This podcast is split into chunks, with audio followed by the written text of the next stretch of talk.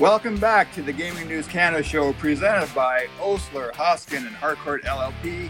Thank you very much for joining us as always. And once again, I am your host, Steve McAllister. Regular contributor Amanda Brewer is on a well deserved break this week, so we're expecting Mark Silver and Gavin Roth from Parleh Media Group to pinch hit with more authority than we've seen from the New York Yankees this season, and especially this week. Uh, we want to open the show by going through a few headlines from the, the worlds of sports betting and, and sports. And uh, if you had a chance to to read the newsletter this morning, you, have seen there's uh, there's a little bit of an intersection of, of sports and uh, sports media and sports betting talk this week. Um, just quickly, uh, the SBC Summit Barcelona is wrapping up today, and we'll we'll be over right about now. Um, SBC awards are taking place tonight we were hoping to have Jessica Wellman from SBC join us, but we got an email from Jess this morning saying that she was dealing with a, a case of laryngitis. So uh, we wish her a, a speedy recovery f- from that, and that's a bit of a bummer as she gets ready to uh, to tra- travel home to to the U.S. So we wish her well.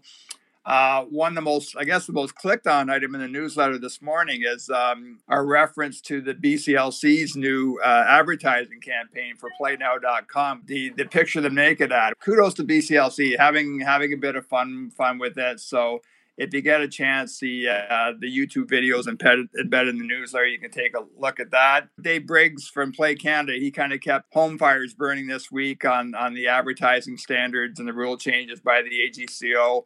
Uh, we have a link to Dave's column in the on the home front section of the newsletter, which we we did include for our free subscribers as well this week. A little bit of bonus coverage for for them. Uh, again, one of the most clicked on items in the newsletter, and in which why we why we included it was the story around BioSteel filing for bankruptcy last week, and more specifically, the the owners. Uh, BioSteel now owned by Canopy, the cannabis people. So we linked to a story that lists some of some of the creditors, and it's quite quite a list. Uh, Mark Silver, I know this is a story that you you and I talked a little bit about on Slack this week, and this filing for bankruptcy does have a bit of an impact on uh, sports media in Canada and also the the hockey world because uh, BioSteel does owe the NHL an, awful lot of money, and I, I believe TSN and uh, Sportsnet are also among the creditors. Some sports properties and teams are also the creditors, and you just hope that those individual clubs that are also uh, facing uh, this collections issue from BioSteel are not also facing a collections issue from uh, Diamond Sports Group uh, for their regional sports network rights. So, you know, I, I, think the theme here, Steve, and I'll let Gavin chime in on the on the sponsorship element and and the risks that uh, properties take when when they do these sorts of deals on, on collections. But when you think what's going on in, in the economy at large, I mean, hear about bankruptcies. We hear about companies are not doing M&A as much as they used to to acquire other companies, at least by using uh, venture funding or private equity funding to, to, to finance those types of purchases.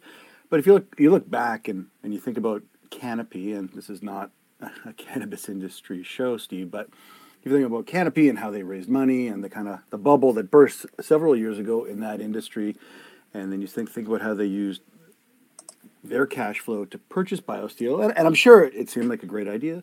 Cannabis infused beverages, BioSteel's got a great brand and great reach. But ultimately, and I think we've seen some of this in our industry here in, in the gaming world, it's very difficult to continue to put money into marketing and sponsorship without the revenue coming in to make your business profitable to sustain your business. Gavin, what's your what, what's your take on kind of the sponsorship landscape of this uh, this bankruptcy?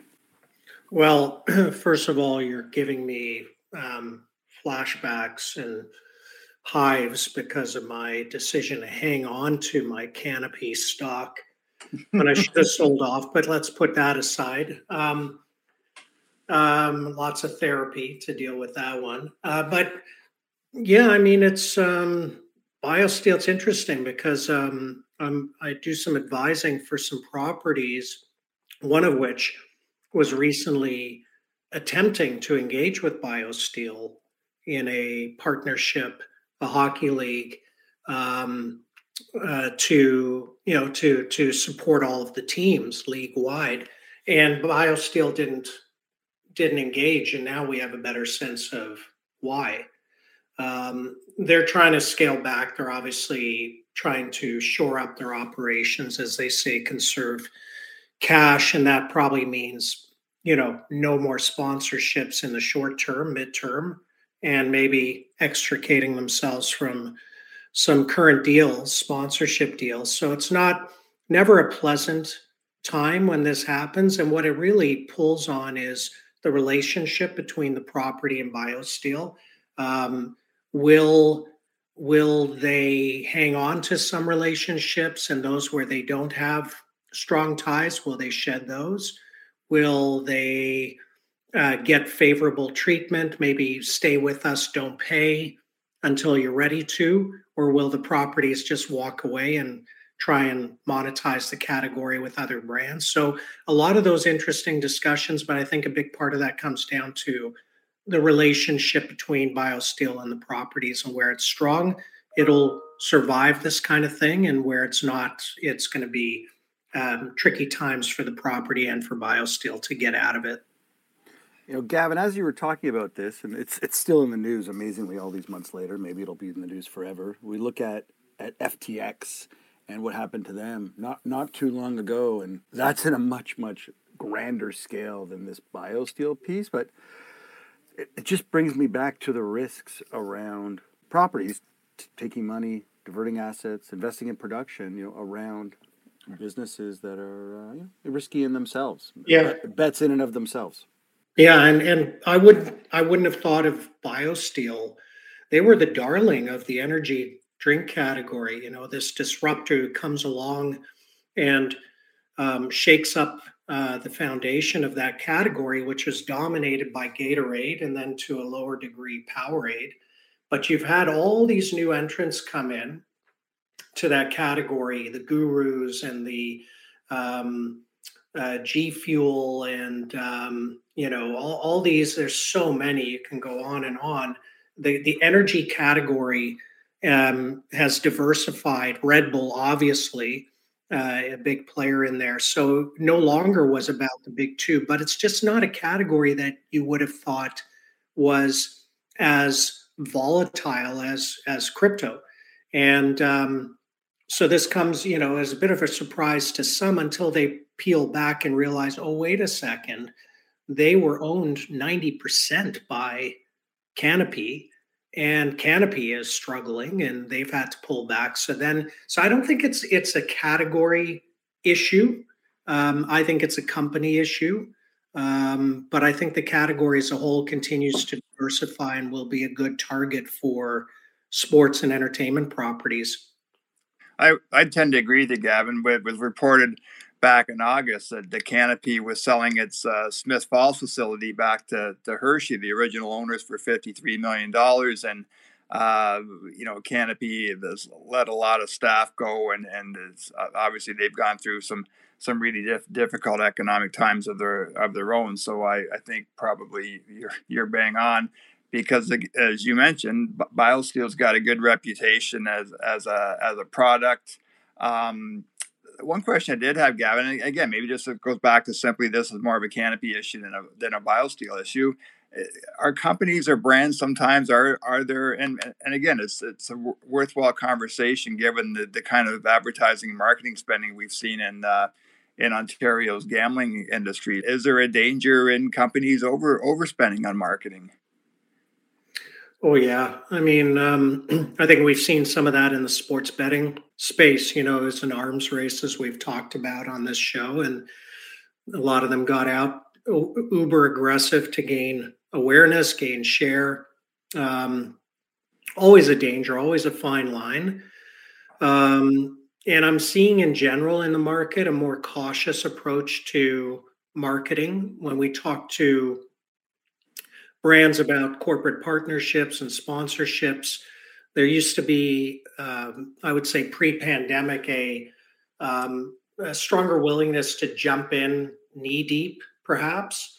Now, now it's put a toe in the water. Um, let's see if it works. Let's and and as we shift to more um, gig economy, more of a gig economy, and brands that are performance driven and and e you know e-com driven you're seeing you're seeing even a more cautious approach I want to uh, segue over to the uh, the professional women's hockey league, and the league had its uh, first ever draft on Monday. Just a great day down at the CBC studios, and I think for any of us who have been advocates or fans of, of women's hockey, it was uh, j- just a tremendous tremendous day.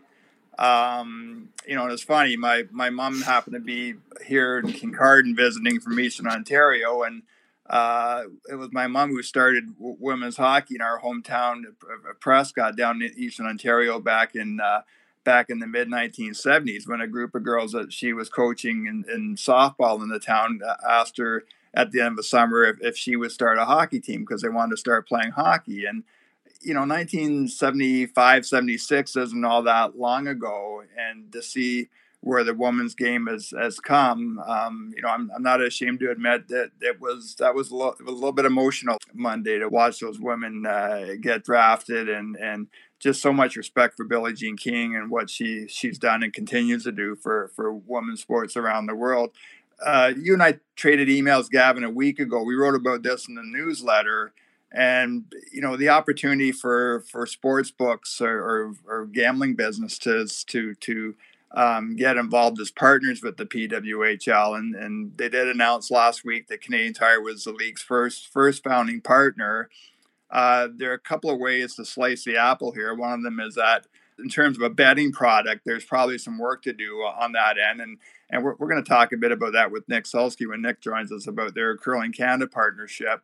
Uh, but that's a challenge. At the same time, you have a, a, new venture with a lot of excitement around women's sports and women's hockey right now and it probably makes some sense from a brand awareness standpoint for for any company to get to get involved with the pwhl yeah i mean it, it kind of ties back to my earlier comments about brands with performance marketing objectives and and sports books certainly fit into that but there's there's two sides to the coin there's there's performance and then there's brand building and as I, I said to you last week, um, you know, these brands would be wise to consider the tremendous brand building opportunity here. Um, you know, even if there's no action to be bet on yet, because the data side of it has to come together, um, you are tapping into a movement. Uh, you are tapping into a passionate and engaged and loyal fan base of sports fans. So they can do two things at once. They can walk and chew gum. They could watch and support women's hockey, and they could also bet on NFL and curling and and F1 and MLB. So I think and and just just that idea of of of of that passionate fan base seeing a brand, a sportsbook brand step up and support and put money into the success of the league um, will make them think favorably about that sports book. Hey Gavin, the other thing I wrote about in that section the newsletter last week with with uh, with the league and potential opportunities for sports books was on responsible gambling messaging too, and and player endorsements. And uh, you know, given the uncertainty right now around Ontario and, and where you know where the standards and and ultimately end up being, there's you know these new standards that the AGCO has set out aren't aren't being put into place until the end of February. Um, and then you also have, you know, you have teams in New York, uh, Boston, Minnesota, which has no Minnesota doesn't have legal sports betting right now and then you have Montreal, where, where a lot of Quebec has essentially a monopoly right now, and, and along with Ottawa and and Toronto. I, I do wonder again if if um, you know, especially in Canada, the U.S., where women's hockey players have, fairly high profiles, especially in certain certain geographical locations. If it would make sense for a sports book to bring on board uh, bring on board players even if Ontario, those players are just are just there to to deliver responsible gambling gambling messaging. Yeah, yeah, I I I think um, what it made me think about when the news came down was not the elimination of celebrity endorsement, um, just the a, a re a rethink of how they use those celebrity endorsements and being being putting those the Auston Matthews and the Connor McDavid's and the Wayne Gretzky's out there to rather encourage responsible gaming. Um, it'll come down to the length of the deals. I think they've signed with those athletes and celebrities, um, the Aaron Pauls of the world, and um, and and just either retaining them and re rethinking how they use them. I think it, it would be a very effective use if they kept it and and just just had them encourage responsible gaming. Their voices and their their images carry a lot of weight, but or maybe we're just going to see a lot of naked people in ads like BCLC started a trend, but hopefully not. Um, I, I, think I think it's just going to force these books to be more creative in their marketing instead of that lazy, somewhat lazy approach of take a, a bad acting uh, player and put them on on screen and and people will listen to what they're saying and will come along for the ride. I think it's it's a little bit more it's a little bit of a lazy approach, and I'm excited to see how they pivot.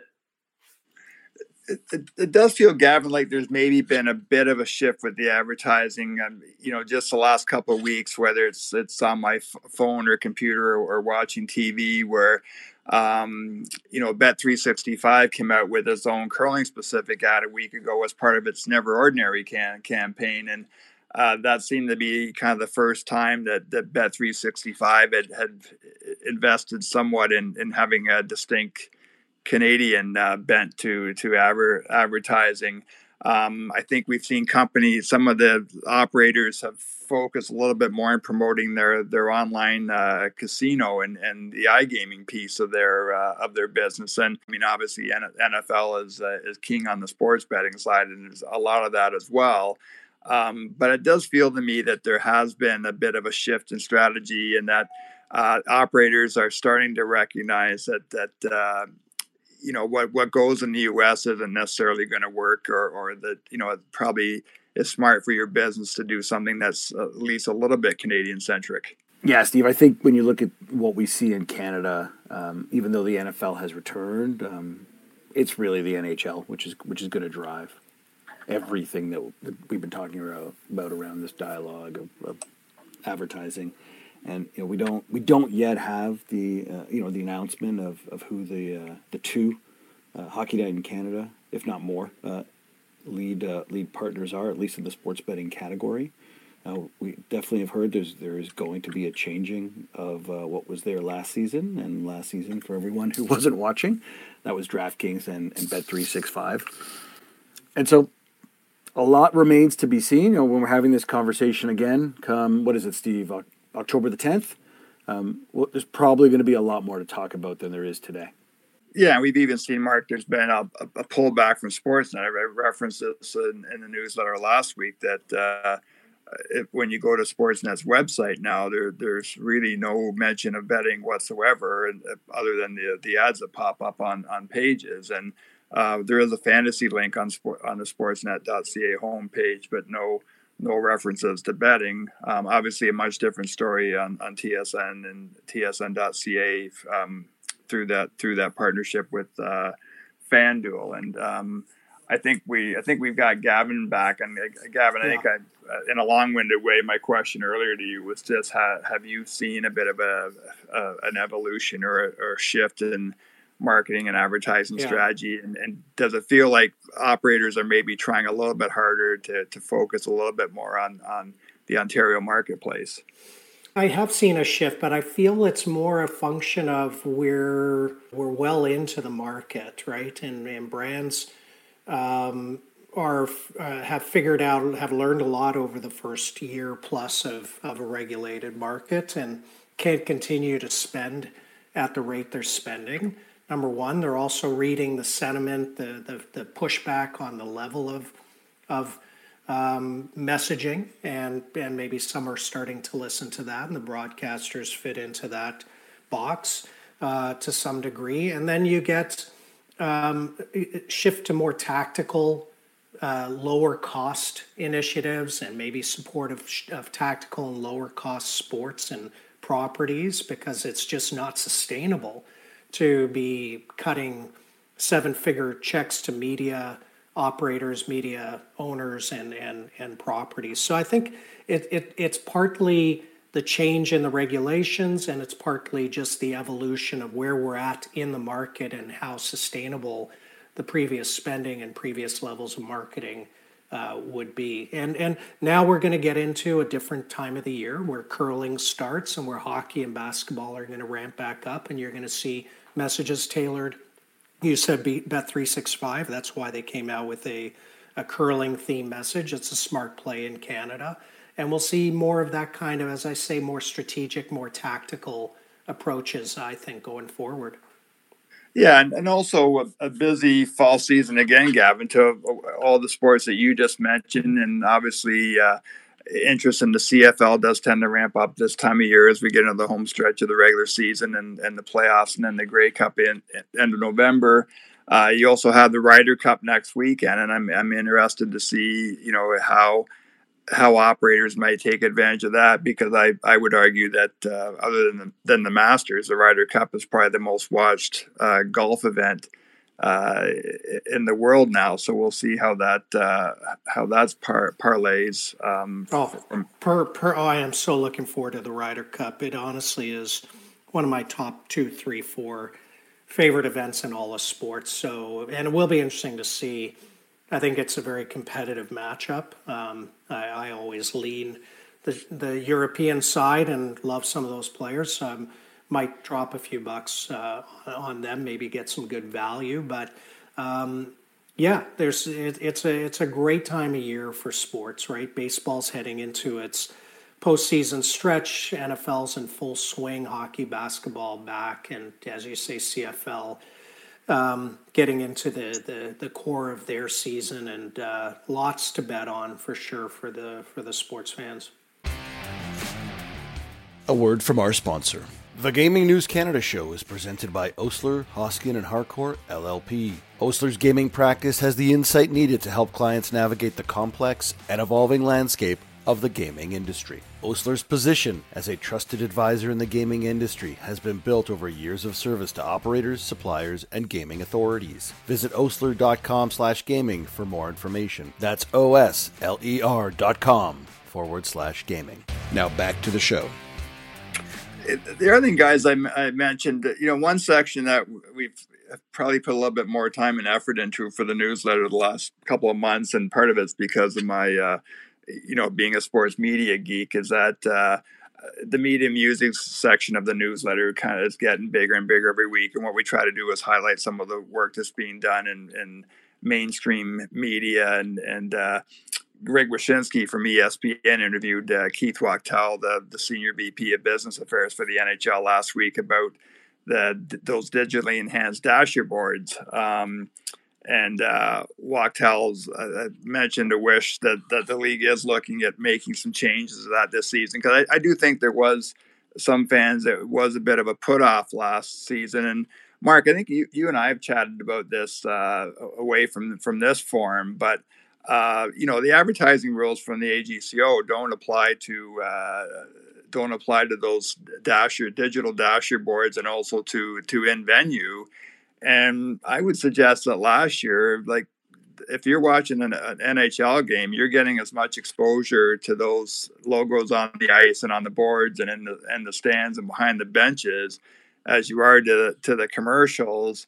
So again, that's something I I want to watch, especially as the NHL season starts. Just uh, again, how you know how robust do operators and teams uh, use those partnerships once again uh, as, and the broadcasters as it relates to to the use of dasher boards and in venue um, brand awareness i think they push them as far as they can steve you know and and i think i remember what you were talking about steve and i got a chance to watch a, an nhl broadcast from the us i think we were new, physically in new jersey at the time and it was a very different experience than what we see uh, in particular on hockey night in canada um, there was more ads, there's more variability. The uh, the load wasn't there so heavy into sports betting, and and we were we were in New Jersey, so you know there, there's a few operators who who are legally there, um, and, but because it doesn't relate to the advertising standards, similar to how when we were thinking about sponsored segments, those don't really count either.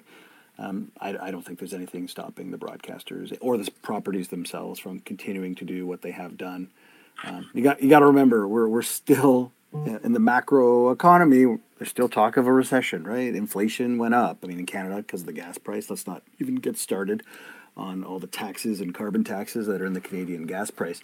But you you got to think that the broadcasters and the clubs they need to make money. I mean, we have we have rights deals. I mean, NBA coming up now, NHL in a couple of years. I mean, there is just so much going on, and uh, we have to we we have to at least until the regulator makes a call, we have to just allow the properties and the media and, and the media companies to to earn the revenue that they need. And if sports books and gaming operators want to want to contribute, I, I don't see any of that stopping. Hey, Gavin, one thing I will say, and again, I I've, I haven't been to a, a Blue Jays game at Rogers Center this year, but as a television viewer, you know, I I find the ads behind the uh, behind the, the batters and the, the catchers and umpires.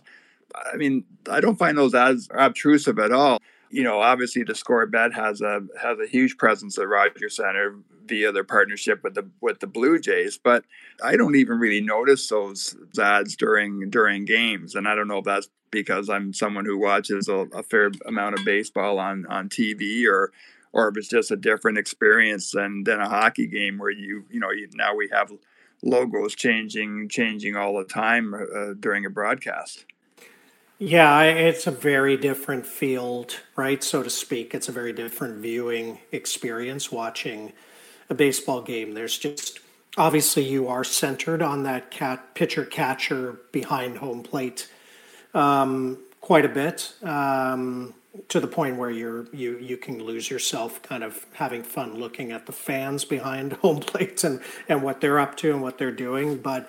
Um, but there's just so much else. The the ball's always going out into foul play and uh, uh, foul territory, I should say, and and and into play, etc. So it, it's easier to see other things than it is that constant back and forth, left right shift of a hockey uh, broadcast. But to your point, I think I think um, uh, baseball. I feel spreads around the messaging fairly well. You see, you know, whatever the home hardwares of the world and uh, some some local hospital or or uh, some other product, some snack brand uh, advertising behind home plate. It's not just a constant barrage. But then again, I feel the same way about hockey dashboards and and you see a lot of advertising for Subway and for Canadian Tire and others. Yeah. I think it's just the naysayers who who will find a reason to complain uh, when I personally haven't found it off-putting either in either venue. Yeah, and, and to add to that, Gavin, I, have been to been down to the Rogers Center a few times this season, and you know, last season I was down to Scotiabank Arena. I got to give credit to the Score and and the Blue Jays because you know having an exclusive betting sponsor really makes a difference. The actual experience in the stadium, the activations that they have, the seats that they kind of give away to fans in the stadium. The they have the they have this parlay, this fun free to play game in stadium that you do. It just it's great. It it adds to the experience of of being at the game, and so just a great example of exclusivity unlocks value and awareness that you know this this kind of co-exclusive a situation that we see one on Sportsnet and broadcast, another one at Scotiabank Arena through the Leafs and Raptors. Um, it's just just different. N- none of the books can go deep. They they have lots of signage, but they can't go deep. The other thing I'll mention too, guys, is that just you know having had a chance to listen to league executives talk at different conferences over the last twelve months, is you know they often refer to regulated sports betting that that that actually has and uh, enhance fan engagement with with their leagues be because uh, you know people are just invested now if they're if they're betting on a betting on a game and and uh, or or watching game and in play betting. And Mark I remember you and I being at Yankee Stadium last year during the SBC Summit North America and and watching the game and having a couple of guys up behind me talking a few times about bets they were making during the game, and I'd, I'd never heard that at a at a you know baseball game or a sporting event for that matter before. And you know, it's just it's listen, guys, it's an evolution. Like I, Mark, I'll go back to 2010 at the Vancouver Olympics where. Uh, you know, we had 270,000 people on a on a Yahoo cover it live live chat during the gold medal hockey game between Canada and and the U.S. and uh, the three you, Gavin, and I have talked often about. Uh, you know, Twitter and the second screen experience and the evolution of that. So, um, you know, obviously there there will always be concerns around problem problem gambling, and and you know the gambling industry does does have issues it needs to deal with but deal with but you can't dispute the fact that that sports betting is another another form of engagement for uh, for sports fans no debate here at all and uh, glad you mentioned the rg piece which is uh, which is super critical and, never enough uh, is being done um, I want to mention a couple other pieces uh, in the media musing section of the newsletter and again that that section is only available to paid subscribers. But there's a really good piece from Heather Fletcher of Bonus.com, and it, it, she looks at the uh, at the rules around gambling commercials in, in the U.S. So if you have have a chance for our listeners, you can go to Bonus.com and, and find Heather's Heather's story, which is a good one. Um, David Purdum, who covers all things sports betting for ESPN, he's he's got a really good piece this week that we linked to on uh, on uh, bettors making money on on field goal uh, successful field goal attempts last weekend, and and um, uh, we also linked to uh, to a New York Post story from Eric Richter about FanDuel losing uh, twenty million dollars on on kicker parlays last last weekend. So just just about the different the different parlays and the different bets that are being offered to to NFL fans and NFL bettors uh, right now. Um, you know, a name that we're seeing in the newsletter a lot is, is Proabet, and and that's as as um, U.S. integrity and, and odds-on compliance um, get into their their sports integrity partnership. But it just seems every week U.S. integrity and Probets have new partners uh, Matt Rybaltowski, our friend from Sports Handle, has a really good profile of that company, and I would suggest that that's good reading. And it just leads me to to wonder again about what where if there's an opportunity in Canada um, along the sports integrity route and, and the Canadian Center for Ethics in Sports. and It's doing a lot of work right now, and I think it would, it would like to become that business, but it's not not quite there yet. And I wonder if anybody else might might step in there. Um, so just lots lots of good reading in uh, in that uh, in that section. PointsBet announced uh, yesterday that that is bringing back the one million dollar bracket challenge this year, and uh, Spotlight Sports Group is is kind of the, they're the ones who did the heavy lifting on the on the back end to to set up that bracket and. The invitational starts uh, starts a week from Friday at the uh, Sixteen Mile Sports Complex in Oakville most, if not all, the top men's and women's teams in Canada competing in kind of a March Madness style tournament. Just putting on your partnership and sponsorship hat, Gavin. Like how how much of a draw is when when you have a million dollar contest, whether it's you know the old CFL Wendy's promotion kicking a field goal for a million dollars or or a bracket challenge. How how attractive is that to uh, to consumers? Uh, well, again, you're you're like the canopy thing taking me down memory lane in a negative way. The the Wendy's kick for a million. I was with the CFL back then, and I was at the stadium uh, with some some clients of ours for that for that kick. It was one of the magical moments of my career, and I've had a few really cool ones. That that's up there. Just the excitement and the uh, what ensued. I mean, we turned into you know like seven year old kids jumping into each other's arms when we saw him make that kick.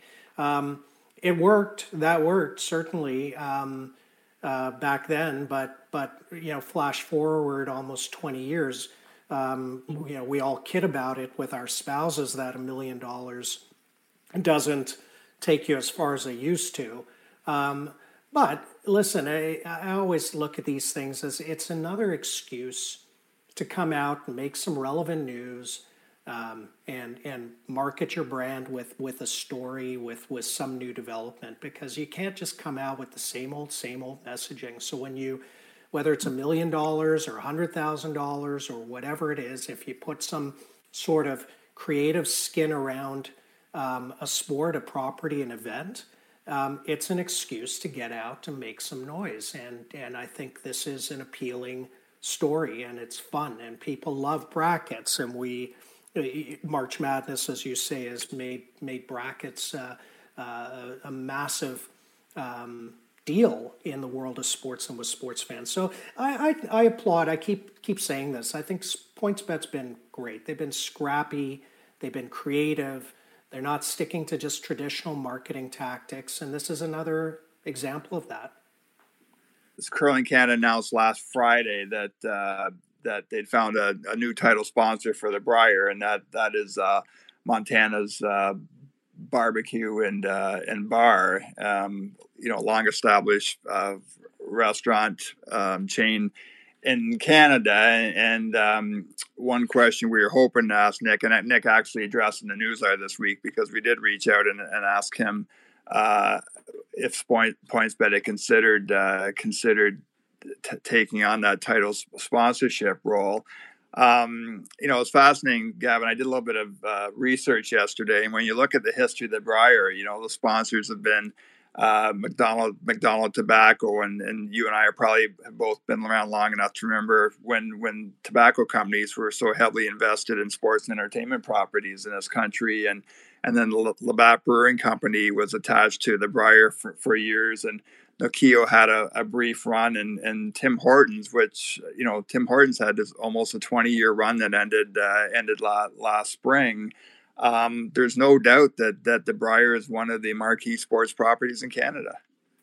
It, it makes for a, a cool trivia question, doesn't it? Who are the four previous um, title sponsors of the Brier, and I bet you a lot of people would miss Nokia because that one seemed. Yeah. To, I think Nokia is the Pierce Brosnan of uh, of of, uh, of uh, Brier sponsors, um, but but yeah, I mean, it's uh, it will be interesting. Are we going to see the brooms now leaving a streak of barbecue sauce down the ice? Are we going to see some juicy ribs uh, in 3D popping off the ice surface like we did coffee cups? Um, kidding aside, it's it's it's um, it is an iconic property. It's one of those Canadian iconic properties, and and longevity, um, the the success um, of our of the winners of the Brier going on to have success at the Olympics and the world stage makes it um, iconic. Many say it's harder to get out of the provinces than it is to win the Brier. That's what makes it special. You've got just great quality of competition, and then it's been broadcast, right? And and so we all see the coverage beamed into our living rooms and on our phones and on our devices, and the coverage is so good. Um, so all that makes it a, a, a, wonderful, wonderful property and not a surprise that um, they were able to sell it. It always opens you up to a little bit of criticism about is this the right brand fit? It's a bit awkward from going Tim Hortons prior to the Montana's Barbecue and Bar. Um, uh, you know, people will come up with their own name for it. The Montana's Brier, I guess, will will will work. Um, and it would have been a very competitive process for Curling Canada to, I'm sure they were entertaining a number of brands at a significant price point. So good on them. And, um, you know, another era begins, right? Um, and as Nick said, I, I, my gut with, and maybe Nick will say this, maybe he won't, he was very diplomatic and, and humorous in his response, was it probably was a price point that didn't make sense for PointsBet to pony up, and they're happy to play their again scrappy, tactical, strategic instead of write the big check and be at the top of the uh, the bill. Last question on on the the title sponsorship, Gavin. Is there any uh, you know is there any danger or concern about having a sports book be be a title sponsor? Um, yeah, I I I think there is. I, I think there is. It, it, takes me back to the CFL. Lots of memory lane stuff uh, today. Um, when we were looking, when I was at the league in the mid 2000s, and we were looking at title sponsor just because the board wanted us to look at it, and I would have benefited tremendously from selling it. Uh, I was head of sales, head of partnerships, and I was against it. I just felt that there are some properties that you don't attach a brand to whether con- controversial or not. That was one perspective. This one, I think people are more open to a title sponsorship. Of course, it's been there for a while, but still, it's, it is a treasured property, and there's enough of a group out there who are anti gambling that it would have risked alienating. So, So that's a good point, Steve. Maybe even if PointsBet would have kicked tires on it, would would would Curling Canada have accepted a a sports book? Maybe not. Uh, great stuff. Thanks, thanks for that, Gavin. That wraps up this week's edition of the uh, the Gaming News Canada show, presented by Osler Hoskin Harcourt LLP. Uh, you can listen to this show again for the listeners here today, and thank you for being with us. But this show does come out on a podcast. We are grateful to, to Mark and, and Gavin for for stepping in and, and pinch hitting. You can find the podcast on gamingnewscanada.ca and, of course, the various podcast platforms. As always, uh, if you want to learn more about the Canadian sports betting and gaming industry, suggest that you uh, you get a subscription to Gaming News Canada. Thanks so much again for joining us. Thank you for listening to the Gaming News Canada show. Sign up for our newsletter at gamingnewscanada.ca. Follow Steve McAllister on LinkedIn to join the live audience. Message Steve if you're interested in being a sponsor or featured guest.